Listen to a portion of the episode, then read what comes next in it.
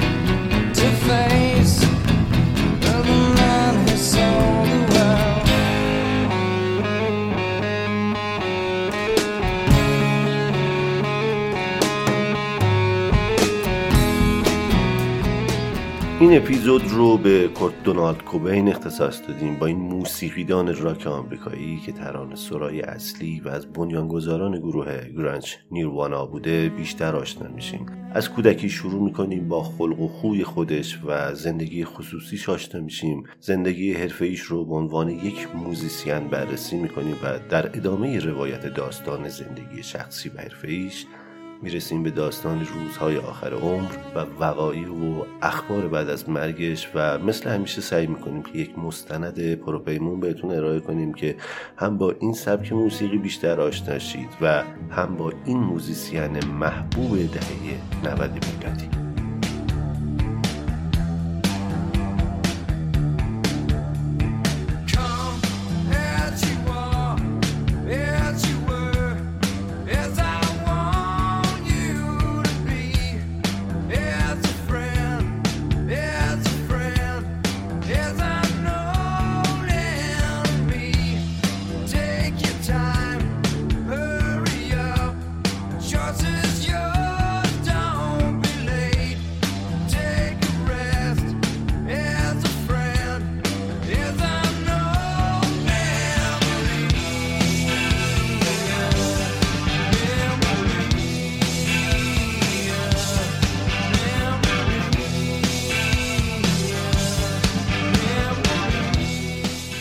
مغزش همیشه مشغول بود. همیشه به یک چیزی فکر می‌کرد. میدیدینش؟ متوجه می‌شدین که انگار اصلا تو این دنیا نیست. تو حال خودشه. دوست نداشت تحسین بشه. اجتناب ناپذیر بود ولی معذب می‌شد. دلیلشو حالا بعدا براتون میگم. می‌دونست با بقیه یه فرقی داره ولی دوست نداشت که بپذیره. براش موسیقی و ملودی همیشه توی اولویت بودن و حتی بالاتر از شعر. ولی اون مینوشت.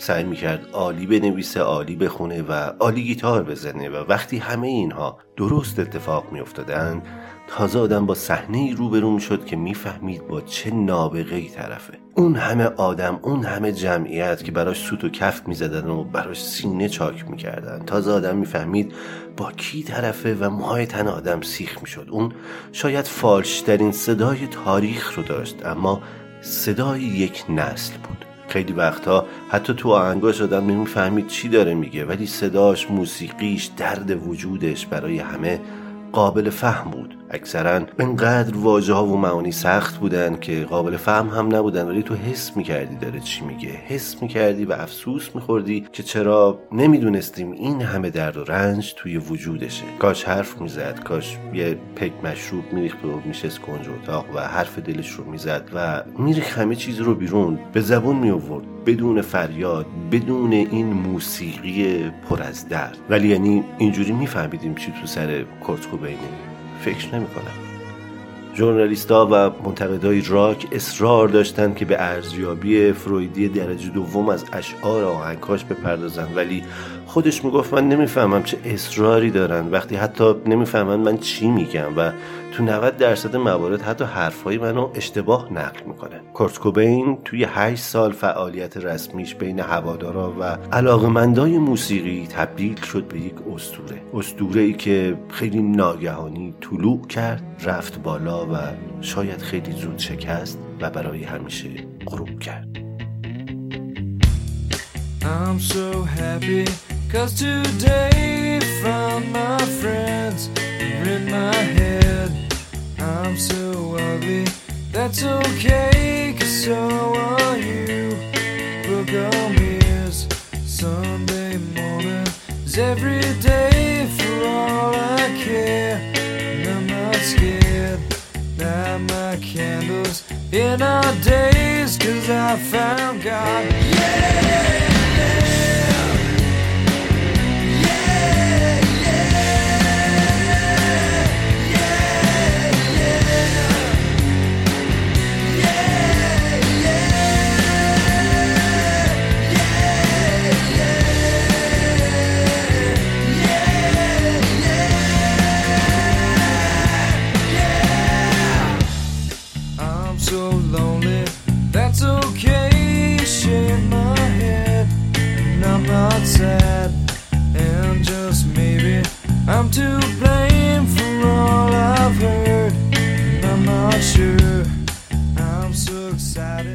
در 20 فوریه 1967 در بیمارستان گریس هاربر ابردین کودکی به دنیا آمد به نام کورت کوبین.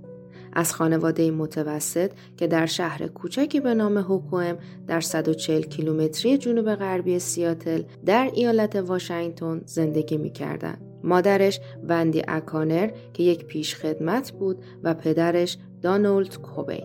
مردی جوان با عینک فریم لاک پشتی مشکی و گوشهایی که از این ورانور کلش بیرون زده بودن. دان توی پمپ بنزین هوکوئن به عنوان مکانیک کار می‌کرد. پسری که با اون استایلش هیچ وقت فکر نمی‌کرد بتونه با وندی ازدواج کنه. وندی همیشه فکر می‌کرد که اونا دوتا دوست هستن. نمی‌دونست عاشق شدن چه شکلیه.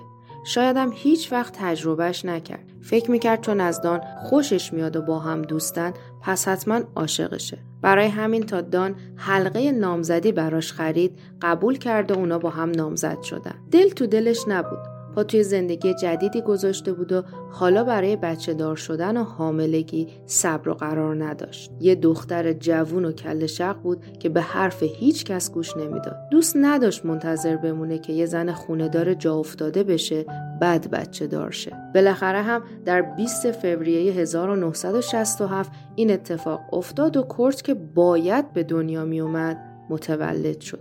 یه پسر توپل مپل سفید با موهای بور و چشمای آبی. کورت اولین نوه هر دو خانواده بود و برای همین همه کلی ذوق داشتن.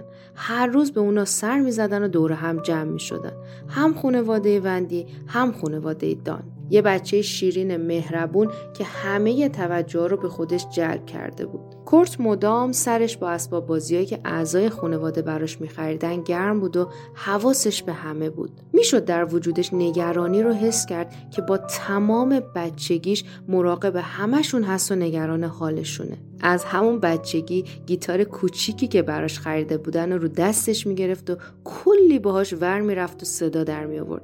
به خیال خودش داره گیتار می‌زنه و آواز می‌خونه. وقتی هم خسته می‌شد با مداد شمیاش میافتاد به جون کاغذ و نقاشی می‌کشید.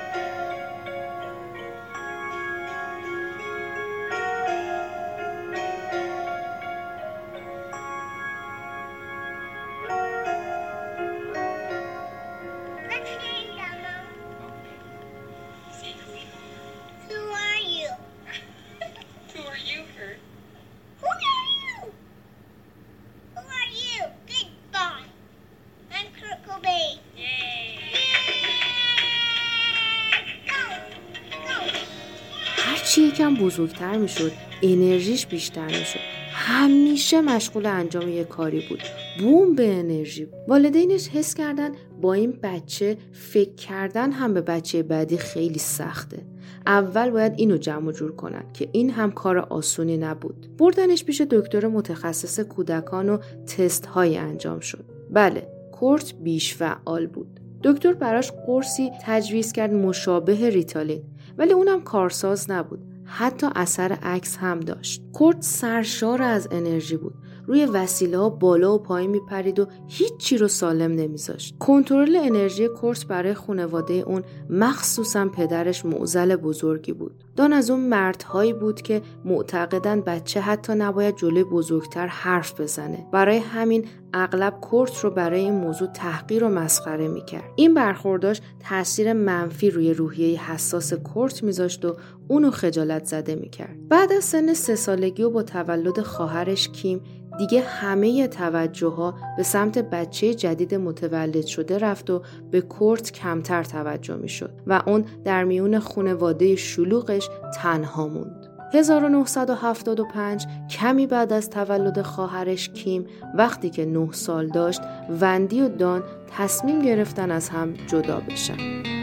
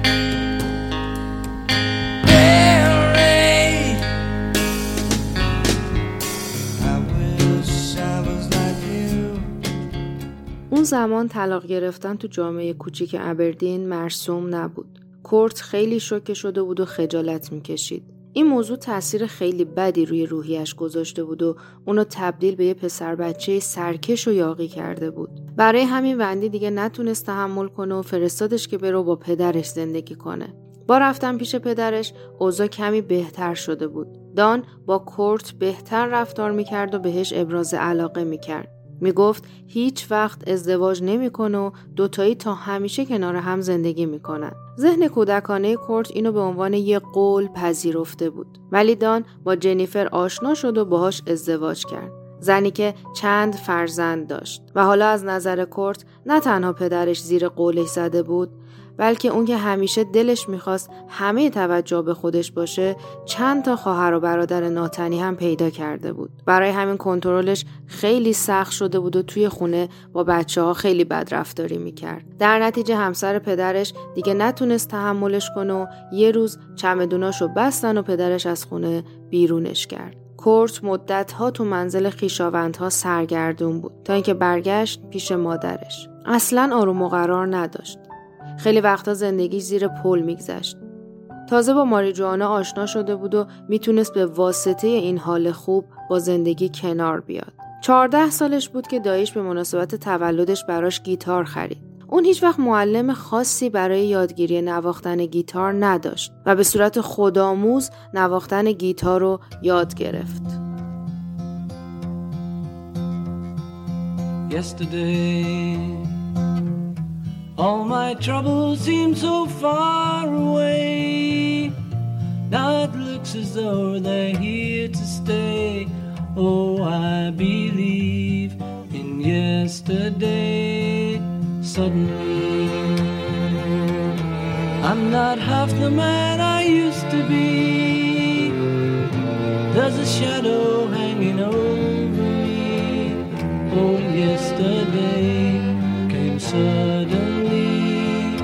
Why she had to go, I don't know. She wouldn't say. I said something wrong. Now I long for yesterday. Yesterday, love was such an easy game to play.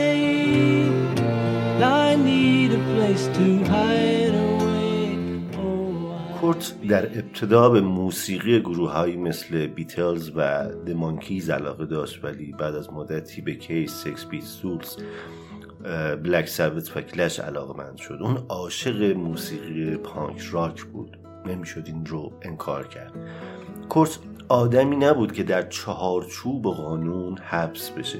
از اون مردایی نبود که صبح بره سر کار و غروب برگرده پیش زن و بچهش ولی واقعا نیاز داشت به عشق یک رابطه ای که بتونه باهاش عشق رو تجربه بکنه. اینجا بود که با تریسی مارندر دوست شد. توی یک مهمونی همدیگر رو دیدن و اول تریسی بود که بهش شاید مخفیانه علاقه پیدا کرد. بالاخره یک روز یکی از دوستاش بهش گفت خنگی یا خودتو داری به خنگی می‌زنی؟ این دختره ازت خوشش میاد. اینجوری بود که بالاخره با هم وارد رابطه شدن. تقریبا همیشه با هم بودن. تریسی از خندهدار بودن و شنگول بودن کرد خوشش میومد دوست داشت این خصلتش رو که براش مهم نیست پیش نگاه بقیه حتی احمق جلوه بکنه. اون زمان کرد توی یه خونه نقلی تو ابردین زندگی می‌کرد. تریسی بهش گفت چرا نمیای پیش من؟ و اینطور شد که در المپیا با هم همخونه شدن. اینکه می‌تونه با یک دختر توی خونه زندگی بکنه و شبیه آدم های بالغ باشه. با هم بشینن رو کاناپه هر کی کتاب خودشو بخونه. برای جفتشون لذت بخش بود. حس می‌کردن که دیگه از اون دوران teenager ی و نوجوانی جدا شدن و بزرگتر شدن. کورت یک جوون جاه طلب که تریسی هم سعی می‌کرد درکش بکنه و کمکش بکنه. اون یه موزیسین بود. نمی‌خواست فقط با دوست داشت یه گروه و band موسیقی باشن و توی مشروب فروشی و بارها آواز بخونن. دنبال دنیایی فراتر بود دنبال موفقیت. اونا توی بارها و مشروب فروشی ها توی پارتی های شبونه تو خونه ها عالی بودن ولی کورت می‌خواست موفق تر از این حرفها باشه. تو همون دوران خیلی طرفدار داشت. جوانهایی بودن که عاشق شنیدن موسیقیش و صداش بودن و این اجراهای کوچیک هم بدون اینکه شاید خودش بدونه براش طرفدارانی رو پیدا کرده در زمانی که با تریسی بود کارهای مختلفی انجام می‌داد. مثلا به عنوان یک سرایدار تو مطب یک دکتر دندون پزشک کار می‌کرد و اونجا رو تمیز می‌کرد هی می‌کشید. ولی خیلی نتونست دوام بیاره. عملا بعد از ترک کار تریسی بود که حمایت مالی می‌کرد ازش و کرد ساعتها توی خونه میشست روی مبل و تلویزیون نگاه می‌کرد. همیشه فکر می‌کردی که کار مفیدی انجام نمیده ولی اون توی سکوت داشت فکر می‌کرد. یهو جلوی تلویزیون گیتار می‌زد و می‌خوند. کافی بود چند ساعت تریسی تو خونه نباشه و وقتی برمیگشت با دیواری روبرو می‌شد که کرد روش نقاشی کشیده. داستان مصوری بزرگ ماجرای آهنگ بعدیش. اون ساعتها به ظاهر بیکار بود ولی روی در و دیوار خونه ترانه آهنگ بعدیش رو می نوشت و ترسیم می‌کرد. And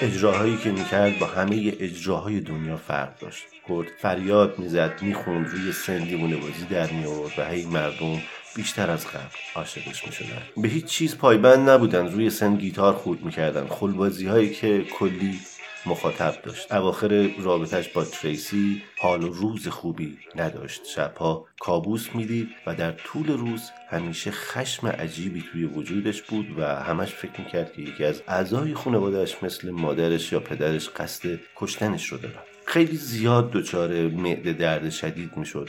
حالش خوب بود یهو دگرگون می‌شد و باید حتما یه گوشه وا میستاد و بالا می آورد یکی دو بار دکتر رفت و با آندوسکوپی زخم معده مزمنی رو مشاهده کردن اما کورت هیچ وقت جدی نگرفتش و پیگیری برای درمانش نمی‌کرد. با اینکه می‌دونست زندگی اینجوری نمی‌تونه ادامه پیدا بکنه. خیلی وقتا آواز می‌خوند و خون سرفه می‌کرد. اما این درد شدید بالاخره کورت رو شکست و برای تسکین درد به مصرف هروئین روی آورد. اولین بار 1987 تو ابردین وقتی با تریسی داخل رابطه بود هروئین رو امتحان کرد و برای پنج سال هر روز خدا هروئین مصرف کرد. مصرفی که همیشه تریسی گفت ازش بیخبر بوده وگرنه حتما جلوش رو می‌گرفته شاید کسی نمی‌دونست اما بعدها گفت که شاید منشأ شعرها و موسیقی هایی که می نوشته همین درد شدید معدش بوده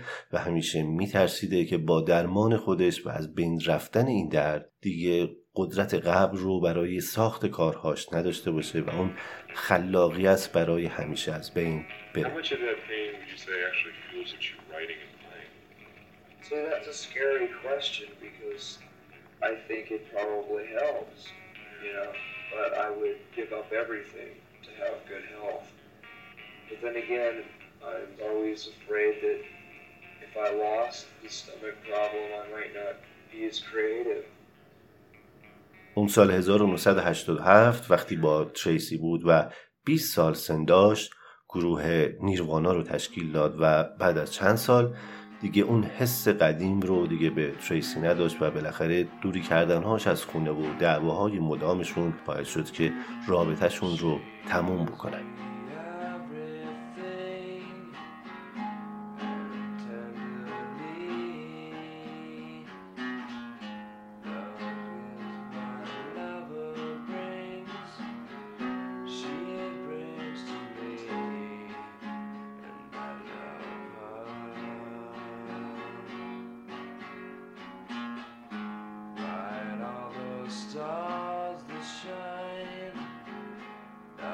سال 1987 کورت همراه با کریس نواسلیک نوازنده گیتار بیس در ابردین گروه گرانج نیروانا رو تشکیل داد. گرانج یکی از زیر شاخه های موسیقی آلترناتیو راکه که در عواست دهه 80 میلادی در کشور آمریکا پدید اومد و خواستگاهش ایالت واشنگتن به خصوص منطقه سیاتل واشنگتن. واژه گرانج به معنای ناجور و کثیفه. گرانج که تأثیر گرفته از هاردکور پانک، هوی متال و ایندی راکه عموما با مشخصه های همچون نوای به شدت غیر طبیعی و نابهنجار شده گیتار الکتریک استفاده از عناصر متضاد در آهنگسازی مثل تند و کند شدن ریتم آهنگ و خشن و ملایم شدن اصوات به صورت پیاپی و متنهای بی تفاوت یا پر از وحشت و نگرانی شناخته میشه. گرانچ از لحاظ ساختار زیباشناسی و در مقایسه با ژانرهای دیگه موسیقی راک از حد اقل امکانات موسیقیایی و اجرایی بهره می‌گیره و بیشتر هنرمندان این سبک به خاطر ظاهر ژولیده و عدم پیروی از قواعد معمول جذب مخاطب در اجراهاشون شناخته میشن.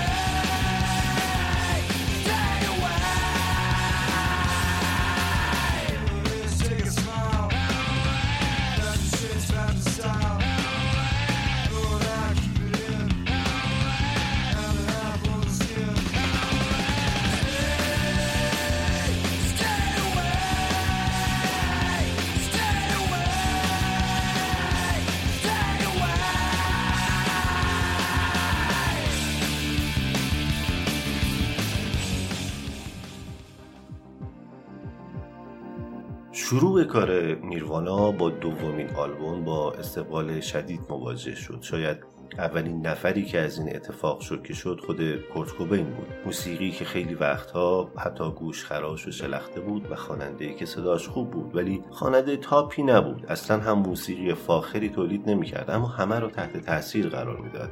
موسیقی که لحظه آروم بود و به آن یکو منفجر می‌شد. اما این همه طرفدار که دورش جمع شدن خبر از یک چیز می‌داد. نوید علاقه قشری از جامعه با فریادهایی که در سینهشون خفه شده و حالا یکی پیدا شده که به جاشون داره براشون فریاد می‌زنه و اینجوری بود که به یک چشم به هم زدن کورت کوبین با اون موزیک و صدای حتی فالش تبدیل شد به صدا و فریاد یک نسل و یک قشر عظیمی از جوانان اون جامعه در اون سالها. خواننده و موزیسیانی که بی تردید اون رو یکی از ستونهای اصلی موسیقی راک مینامند. چیزی که خیلی از خواننده ها و موزیسین ها آرزوشو داشتن. آدمایی که تو سبک کاری خودشون بهترین بودن ولی با موجی که در جامعه و بین جوان راه افتاده بود در اون سالها تاب و توان رقابت با نیروانا رو نداشتن. نیروانایی که امضا و هویتش یک جوان خلوچل به قول معروف چت بود که تونست تیتر اول همه مجله ها و روزنامه ها اخبار تلویزیونی رو به خودش اختصاص بده. اگر از خودمون بپرسیم که دلیل این موج عظیمی که راه افتاد چی بوده و چطور انقدر نیروانا و کورت کوبین طرفدار پیدا کردن شاید جواب کامل و قطعی براش وجود نداشته باشه ولی میشه در این مورد حدس هایی زد و نظراتی داد. یکی از دلایلش می‌تونه خشم و درد فروخورده ای باشه که در سینه اون نسل در اون سالها وجود داشت و با دیدن کورت کوبین و شنیدن موسیقیش جوان ها می‌تونستن برای خودشون یک اسطوره زنده بسازن که از جنس خودشونه. قابل دسترسه و می‌تونن لمسش بکنن و با موسیقیش همزاد پنداری بکنن. کسی که یک اسطوره پشت ویترین نبوده و حس می‌کردن که آهنگهاش فریادهاش از اعماق دلش بیرون میاد و به دلشون میشینه. موسیقی همیشه یکی از بهترین ابزار برای اعتراض کردن بوده. همیشه و شاید یکی از خواستگاهاش مثلا آفریقا باشه.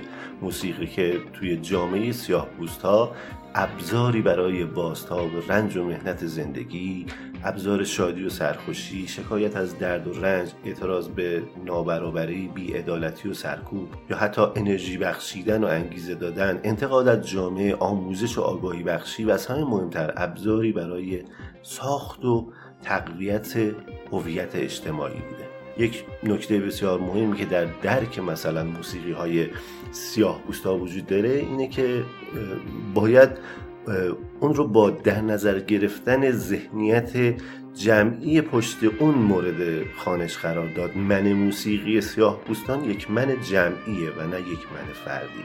وقتی در یک ترانه بلوز میشنویم که من درد دارم صحبت از یک درد جمعیه.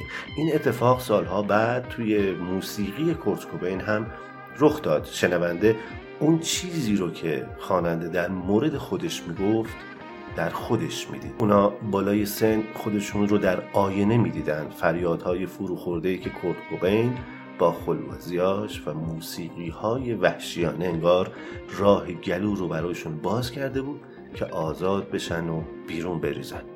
مورد بعد می‌تونه میل بشر به وندلیسم و نابهنجاری و قانونگریزی باشه. اونا کت رو دوستش داشتن چون کارهایی می‌کرد و تابوهایی رو میشکست که شاید خودشون جرأت و جسارت این رو نداشتن. میل بشر به آزادی مطلق و شاید تریبونی برای توجیه رفتارهای شخصی. ارگاسمی ناگهانی که در لحظه شنونده رو از خود بی خود می‌کرد و مثل یک مخدر باعث می‌شد دل به ماجرایی بدن که شاید تهش چیزی نیست ولی هیجان و شور و شوق ماجرا همیشه اون نصر رو با خودش همراه می‌کرد. موسیقی که به قول روزگاودی استاد دانشگاه و فیلسوف فرانسوی یک موسیقی فاخر و آرامش بخش نیست و این زرباهنگ و شلوغی بیشتر بین جوانان یک جامعه شورانگیزه تا شعورانگیز.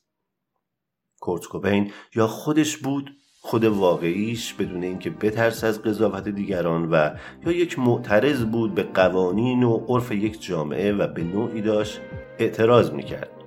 یعنی لزوما حتی شخص خودش ممکنه این نباشه اما عکس عملش در برابر قوانین و چارچوب هایی که حبسش می‌کنن این باشه که با یه تغییری به نوعی اعتراض بکنه. هرچه که بود موفق شده بود خودشو خالصانه به مردم نشون بده و همه اتفاقات محیط اطراف رو به چالش بکشه. یک یک سبک موسیقی رو ارائه بده که یک مدل فریاد اعتراض به وضع موجوده و نظمی رو که نظام برجوازی و سرمایهداری به همه شعون زندگی بشر تحمیل کرده رو به چالش می‌کشه و شاید یک اعتراض نسبت به قفس آهنینیه که از دوران کودکی و در قالب نظام آموزشی تحمیل میشه.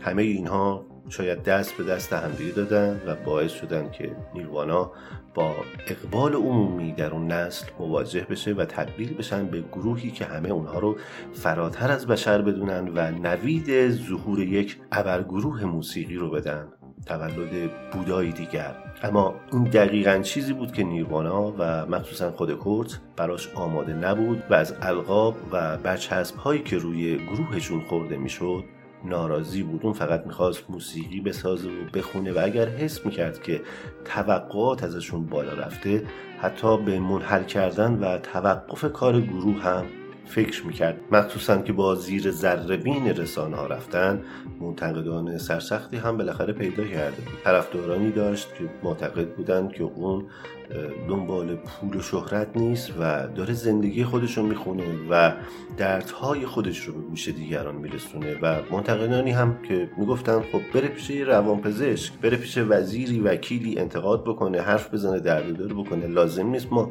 بدبختی های زندگیشو بشنویم و میلیون ها سیدی ازش وجود داشته باشه که بچه ها گوش بدن و روی یأس و ناامیدی زندگیشون به واسطه زندگی شخصی تراژدی این آدم تاکید The sun is gone,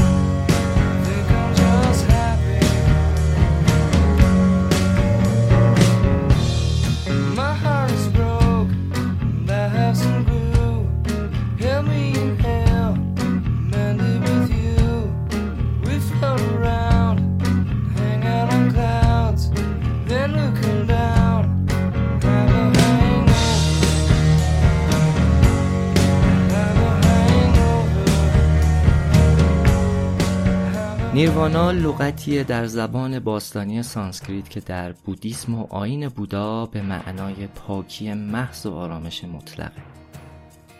کورت کوبین نام گروهش رو به خاطر علاقش به بودا در سال تأسیسش که 1987 میلادی بود نیروانا انتخاب کرد. در اواخر دهه 1980 نیروانا که به جنبش گرانج در سیاتل واشنگتن پیوسته بود نخستین آلبوم خودش رو تحت عنوان بلیچ یا ضد عفونی در سال 1989 از طریق یک ناشر مستقل به نام ساب پاپ منتشر کرد. نیروانا سرانجام به موسیقی روی آورد که از تقابلی دائما در حال تغییر برخوردار بود و موسیقی اونها بر بندهای ساکت و آروم و در عوض بر ترجیح بندهای گوش خراش و سنگین متکی. پس از اینکه نیروانا قراردادی با یک ناشر عمده به نام دی جی سی رکوردز امضا کرد موفقیت غیر منتظری با اولین تکاهنگ از دومین آلبوم خودش Nevermind یا بیخیال ترانه بوی روح نوجوانی می‌دهد به دست آورد. موفقیت ناگهانی نیروانا باعث شد سبک موسیقی آلترناتیو راک به طور گسترده‌ای به محبوبیت برسه و خواننده گروه کورت کوبین دریافت که رسانه ها از او به عنوان سخنگوی نسل نام می‌برند و نیروانا هم که گل سرسبد گروه ها در نسل اکس در نظر گرفته می‌شد. سومین آلبوم استودیوی نیروانا با عنوان در رحم بود که در سال 1993 منتشر شد. موسیقی که صدایی خشن داشت و اون روزها کمتر مد بود و طرفداران خود را حسابی به چالش کشید. این آلبوم به اندازه آلبوم بیخیال از نظر تجاری موفق نبود اما همچنان یک موفقیت تجاری بزرگ محسوب می شد و مورد تحسین منتقدان قرار گرفت. مخصوصا ترانه های انتقادی که به دقدقه های کودکان چه در محیط خانواده و منزل و چه در نظام آموزشی و مدرسه ها اشاره داشت.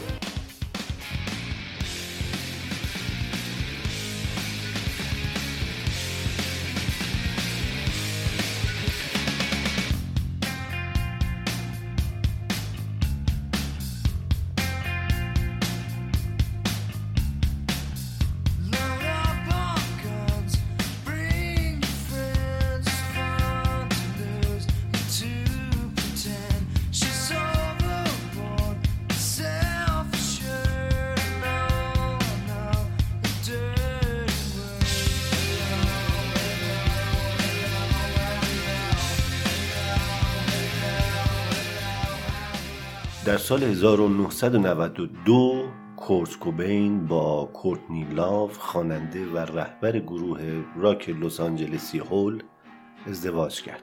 یک پکیج کامل بودن. کورتنی هم یک خواننده و هنرمند بود. اون هم دلش می‌خواست که زندگی تشکیل بده و اون هم مثل کورت معتاد بود. به قول معروف در و تخته با هم جور شده بودن و عاشق هم بودن و ترکیب همه اینا باعث می شد که اون خونه ساخته بشه و اون زندگی شکل بگیره. اونا رابطه خوبی با هم داشتن. کورتنی در وجود این مرد جذابیت هایی می‌دید که بهش علاقمند شده بود. معتقد بود اون حتی از برد پیت هم خوشگلتر و خوشتیبتره و فریادهای دختران جوانی که برای کورت سینه چاک می‌کردن و عاشقش بودن حکایت از همین موضوع داشت. از این روزها فیلم های شخصی بسیار زیادی از زندگی شخصیشون وجود داره که با دوربین هندیکم از لحظات زندگیشون ثبت کردن و همه نشون از رضایت هر دو از شرایط موجود داره که مشخصه که هر دو هم حال نرمالی ندارن به خاطر مصرف و کنار هم خوشن.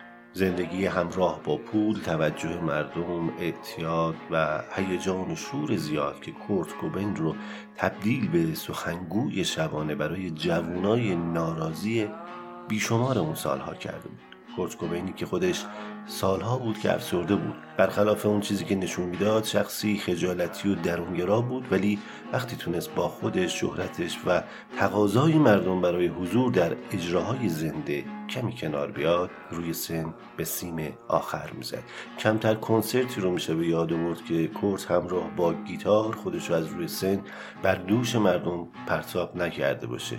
گیتارش رو خود نکرده باشه و به جون دکور سن نیفتاده باشه و نابودش نکرده باشه یا با پیژامه برای اجرای کنسرت میومد روی سن و در مقابل دوربین هایی که در حال پخش زنده کنسرت بودن حرکات و کارهایی هنجار شکر می‌کرد و همه این خلوازی هاش جوون اون نسل رو بیشتر از قبل از خود بی خود می‌کرد و هی بهش علاقمندتر می‌شدن.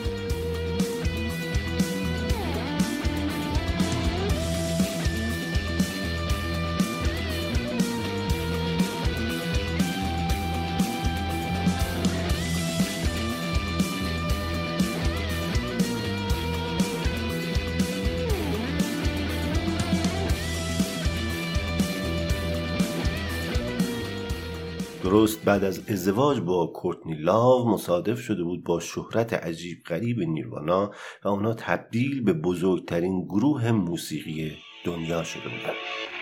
Seattle's own Nirvana finds itself at the very top of Billboard's pop albums chart with its album Nevermind, while guitarist Kurt Cobain just got engaged to Courtney Love, frontwoman of a LA band called Hole.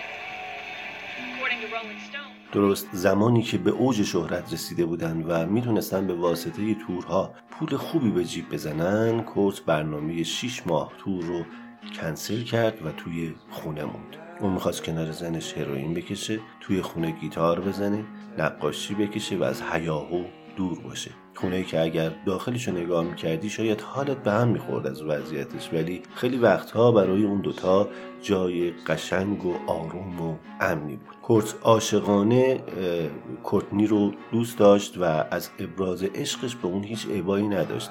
دست نوشته هاش که پس از مرگش در اختیار رسانه ها قرار گرفت حکایت از عشق عجیب غریب و زیادش نسبت به همسرش داشت. اونا انقدر همدیگر رو دوست داشتن که دلشون می‌خواست با هم بچه دارشن و خیلی زود دلشون می‌خواست که خانواده تشکیل بدن و این گونه بود که فرانسیس متولد شد. اما نباید مشکلاتشون رو فراموش کرد. اونا lifestyle خودشونو داشتن. زن و شوهری که کنار هم با افتخار معتاد بودن و مواد مصرف می‌کردن. تست مثبت حاملگی یعنی جشن بگیرن و با هم هروئین بکشن.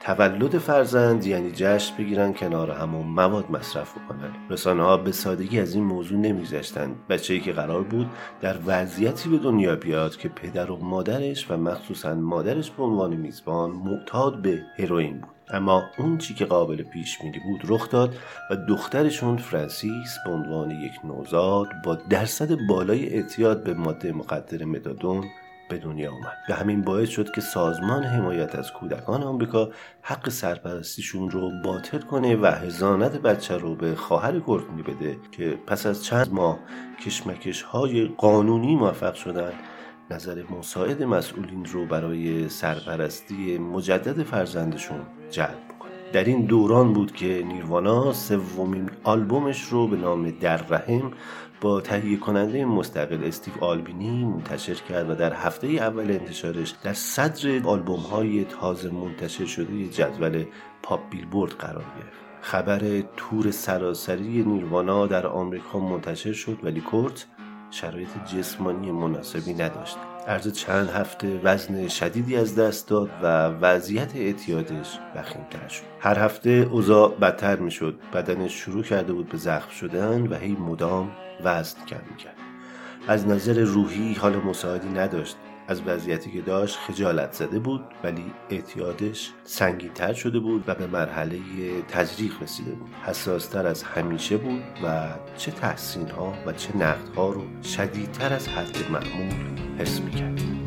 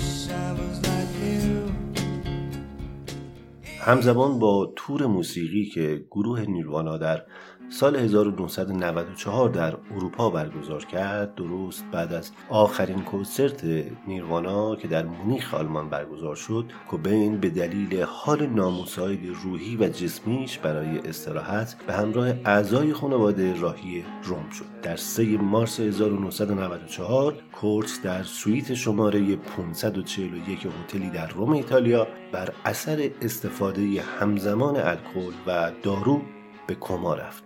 کورت 57 قرص مسکن راهینپال رو همراه مشروب خورده بود و حدود ساعت پنج و نیم بامداد روز بعد زمانی که کورتنی لاو از خواب بیدار شد کوبین رو بیهوش در کف اتاق پیدا کرد.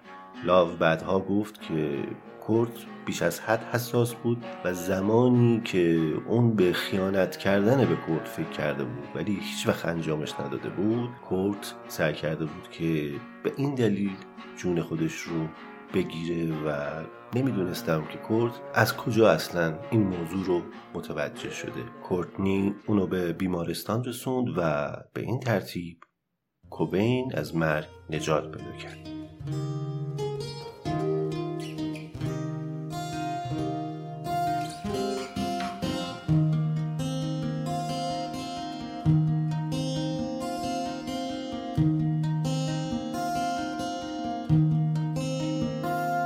پس از اون کورتیلاو جمعی از دوستاش رو از جمله مادر کورت در خونه جمع کرد تا کوبین رو متقاعد بکنن که اعتیادش رو ترک بکنه. مادر کورت گفت وقتی به خونه اونا رسید کورت گریه می‌کرده و خجالت زده بوده که مادرش اونو داره توی اون حال می‌بینه. حتی مدیر برنامه های نیروانا کوبین رو تهدید کرد که اگر خودش رو پاک نکنه اون و گروهش رو از لیست برنامه های کاریش حذف خواهد کرد و کورتنی هم تهدیدش کرد که به همراه دخترشون ترکش بکنه و به این شکل بود که کوبین راضی شد تحت درمان قرار بگیره و در تاریخ سی مارس اون رو در مرکز ترک اعتیادی در لس آنجلس بستری کردند. اما کوبین بعد از 48 ساعت از بالای فنس ها از اونجا فرار کرد و در پی زنجیره از اتفاقهای مرموز به سیاتل واشنگتن برگشت و در 5 آوریل 1994 اقدام به خودکشی با شاتگان کرد.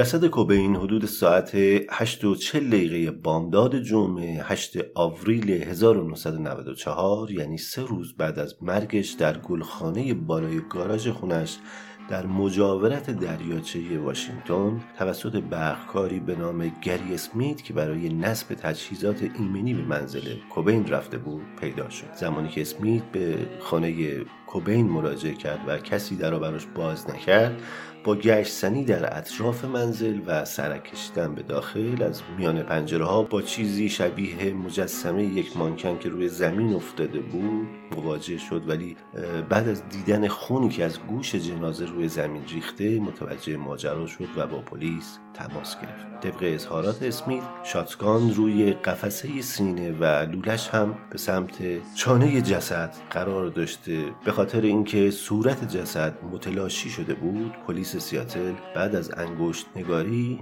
اعلام کرد که جنازه متعلق به کورت کوبینه قبل از اون که گزارش سمشناسی جسد در مطبوعات منتشر بشه کورتنی لاو اعلام کرد که کوبین پیش از اون که ماشه رو بکشه مخدر مصرف کرده بوده. موضوع خودکشی کورت هنوز هم شک برانگیزه و بسیاری معتقدند که اون توسط همسرش کورتنی لاو به قتل رسیده. طبق شواهد اونا در اون زمان در حال انجام کارهاشون برای طلاق بودن و کورتنی نمی‌خواست از شهرت و ثروتی که کورت داشت دست بکشه. از طرفی روی تفنگی که روی جنازه کوبین پیدا شد هیچ جای اثر انگشتی وجود نداشت و بعد از کالبد شکافی بدنش و پیدا کردن میزان هروئینی که مصرف کرده بود تعدادی از پزشکان نظر دادند که با مصرف این میزان هروئین کورت قاعدتا توان دست گرفتن تفنگ و کشیدن ماشه رو نداشته. وصیت‌نامه‌ای که بهش نسبت داده میشه هم بحث برانگیز بود و چندین گروه متخصص خطوط پایانی وصیت‌نامش رو با بقیه نامه مطابقت دادن و گفتن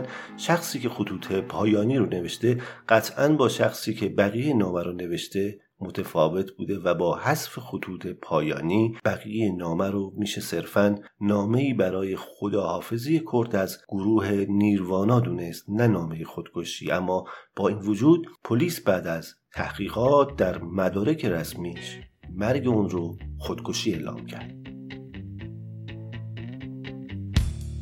I'm so happy cause today found my friends in my head. I'm so ugly. That's okay, cause so are you. Look on me Sunday morning is every day for all I care. And I'm not scared. Light my candles in our days, cause I found God.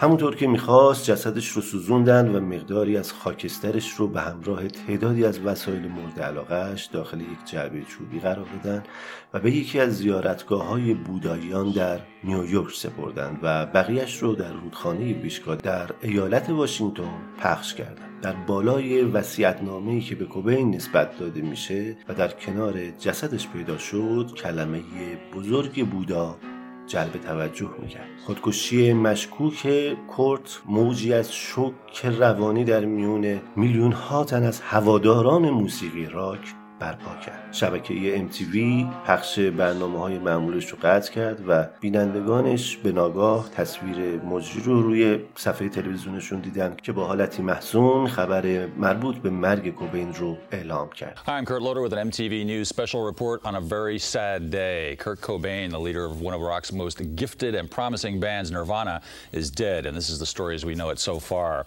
Cobain's body was found in a house in Seattle on Friday morning. He was dead of an apparently self-inflicted shotgun blast to the head. Police found what is said to be a suicide note at the scene, but have not yet divulged its contents. Cobain, who was 27, had reportedly been missing for about six days, according to his mother. در سیاتل واشنگتن هزاران نفر از هوادارانش دور همدیگه جمع شدند و با روشن کردن شم و آوازخانی یادش رو گرامی داشتند هواداران طی تماسهای مکرری که با ایستگاه های رادیویی محلی اه، داشتن ازشون می‌خواستن که در مورد مراسم شبانه دعا و شم روشن کردن شم به شب اطلاع رسانی کنند بخشی از جمعیت آشفته با سر دادن سرودهای اعتراضی و آتش زدن پیرهناشون با نیروی پلیس درگیر هم شدن. اونها معتقد بودن که کوبین نباید صنعت موسیقی رو از وجود خودش محروم کرده. اونا نوار کاستی رو که در آن کورتنی لاو متن خودکشی منتصب به کوبین رو می‌خوند گوش می‌کردن. لاف که متأثر بود و جملهاش رو با حق حق ادا می‌کرد پس از پایان متن با عصبانیت کوبین رو از هول یا حالا معدبانش رو به فارسی بگیم عوضی خطاب کرد و از حضار می‌خواست که اون عبارت رو بعد از اون با صدای بلند تکرار بکنن و این اتفاق هم افتاد. I don't really think it takes away his dignity to read this, considering that it's addressed to most of you. He's such an asshole. What you ought to say, ass really loud.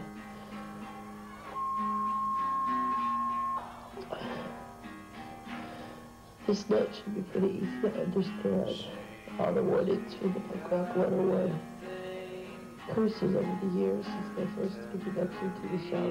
این مراسم یاد بود که با همراهی کورت میلا و خیلی عظیمی از طرفداران کورت کوبین برگزار شد. شاید یکی از باشکوهترین و غمانگیزترین مراسم های اون سالها بود برای یک خواننده تأثیر گذار بر موسیقی راک دنیا. پایانی تلخ بر زندگی پر از تلخی کورت کوبین مردی که در 27 سالگی دنیا رو با همه خوبی ها و بدی هاش فروخت.